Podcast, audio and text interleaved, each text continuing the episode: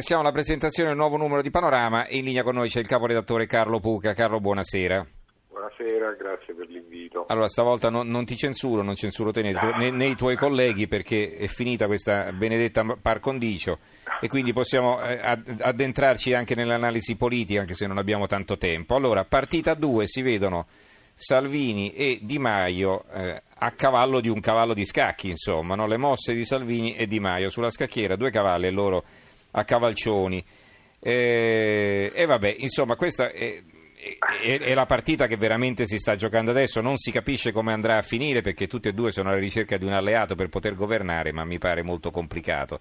Allora, che cosa dite voi? Perché chiaramente siete un settimanale e non un quotidiano. Come ragionate su questa vicenda? Guarda, è, è oggettivamente tutto molto complicato. Eh, è complicata la soluzione, ma è molto semplice paradossalmente la situazione, nel senso che il Quirinale, dalla nostra ricostruzione da fonte accreditata che abbiamo interpellato, eh, si pone in maniera veramente molto semplice. Dice eh, l'incarico verrà dato alla personalità che eh, dimostrerà di avere la possibilità di creare una maggioranza e non in base ai risultati elettorali nudi e crudi.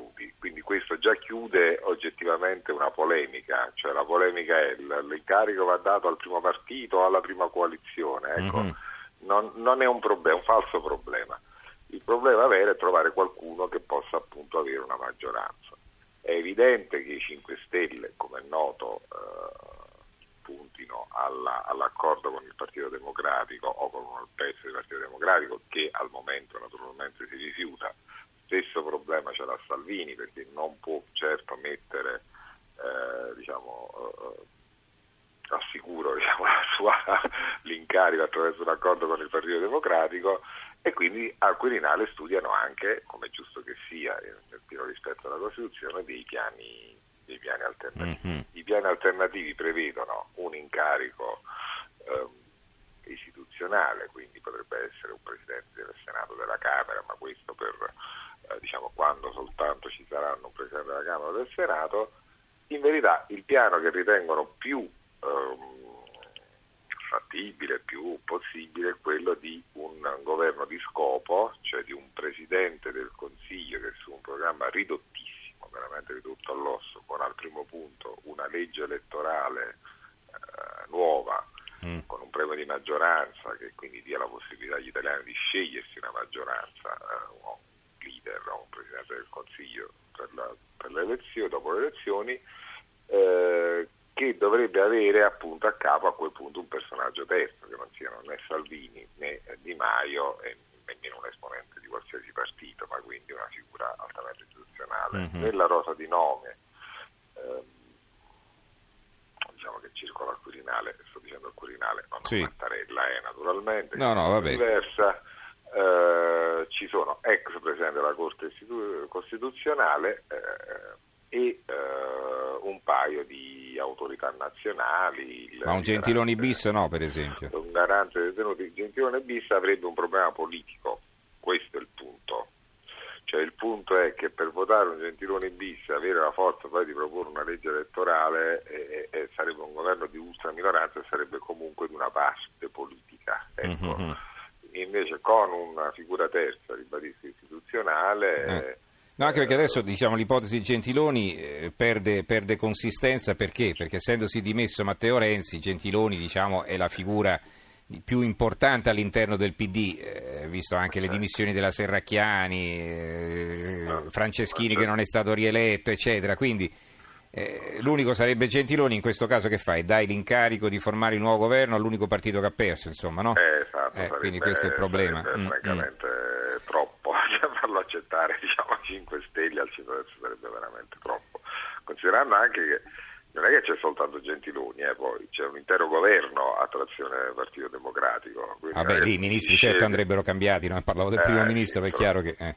Eh, perché poi tu a quel punto dovresti avere veramente tutti che restano lì nonostante la sconfitta. Beh, insomma, quello è un po' difficile. Senti, poi vedo qui in prima pagina, non ci sto a pagare per tutti, antimafia nella bufera, il magistrato Silvana Saguto accusa, eh, lei accusa dopo essere stata messa sotto accusa pesantemente tra l'altro, allora che come esatto. si difende praticamente? Ecco, mm. allora Silvana Saguto per ricordarlo a chi non, sì. non ha memoria, è eh, la magistrata che gestiva i beni eh, sequestrati dalla mafia in uh, Palermo, in Sicilia, Palermo in particolar modo. E è stata messa sotto accusa perché appunto le, le, le, accusa di aver avuto una gestione familistica soprattutto di questi, mm-hmm. beni, aver affidato gli incarichi ad amici e parenti, insomma, fondamentalmente. Mm e lei si difende dicendo guardate è una cosa eh, normale, dice lei, eh, chiariamoci non è un'intervista accomodante la nostra, eh, mm-hmm. semplicemente diciamo, riporto alle sue difese, bisogna sempre intervistare tutti dal mio punto di vista, eh, se, se, tornasse Bin Laden pure lui bisognerebbe intervistare. Beh, sarebbe uno scoop più che altro, non ricordi esatto, quando andavano appunto, giù esatto. a cercarlo per le grotte? Eh. Esatto, esatto da, appunto la, la, la, la D'Agudo dice è una cosa che si fa eh, normalmente nel nostro mondo perché, è, uh, perché, ci si fida delle persone uh, alle quali appunto si affidano questi beni. Um, è una cosa che avviene normalmente perché come quando fai lo spoil system in, uh, in politica, cioè tu nomini gli uffici, quelli dei tuoi collaboratori tra le persone che ritieni più affidabili diciamo.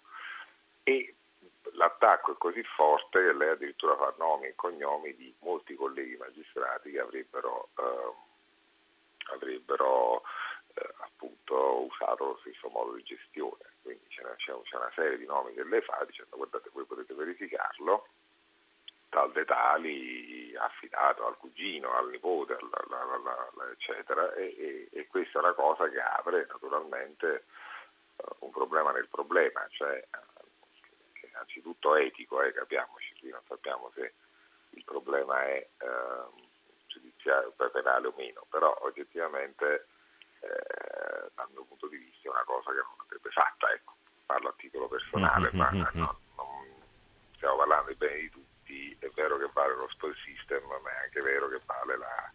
Uh, diciamo, in questo caso ci vuole la massima mercato. trasparenza, eh, che esatto, facciamo? Il libero eh. mercato, chiamiamolo così. Eh. Ecco.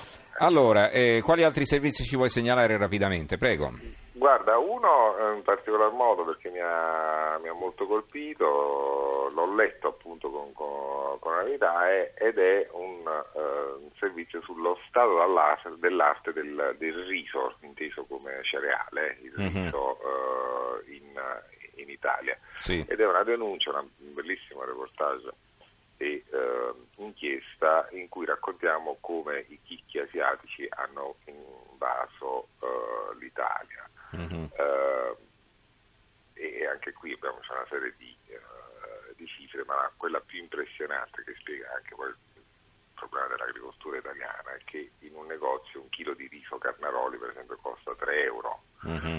e, ma in campagna vale appena 25 centesimi. Ah. Eh, e chi se li mangia tutti questi soldi? Noi mangiamo il riso e qualcuno si mangia i soldi, sì. Eh sì, esattamente questo appunto, c'è la distribuzione, tra l'altro appunto eh, tutto questo perché in campagna il prezzo è crollato, perché abbiamo importazioni a dazio zero dai paesi meno avanzati mm-hmm. e questo naturalmente adesso senza aprire diciamo, discorsi sul protezionismo economico, i dati mm-hmm. eccetera, però naturalmente ha svantaggiato i eh, gli agricoltori eh, italiani. Eh, considerate che eh, ogni anno gli italiani consumano 400.000 tonnellate di riso, eh, eh, non, è poco, insomma, mm-hmm. ecco, l'Italia è il primo produttore europeo. Sì. L'Italia è il primo produttore europeo. Allora, veramente un, un flash, una foto su un altro argomento e chiudiamo.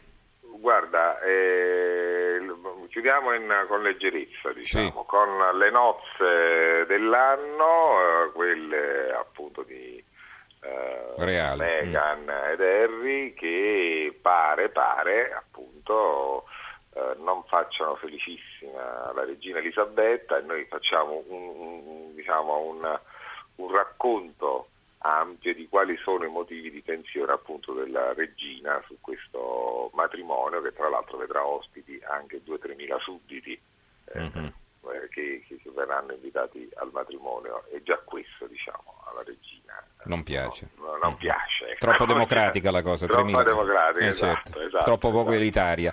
Esatto. Allora, eh, ringraziamo Carlo Puca, caporedattore di Panorama. Ricordo la copertina Partita 2, le mosse di Salvini e Di Maio.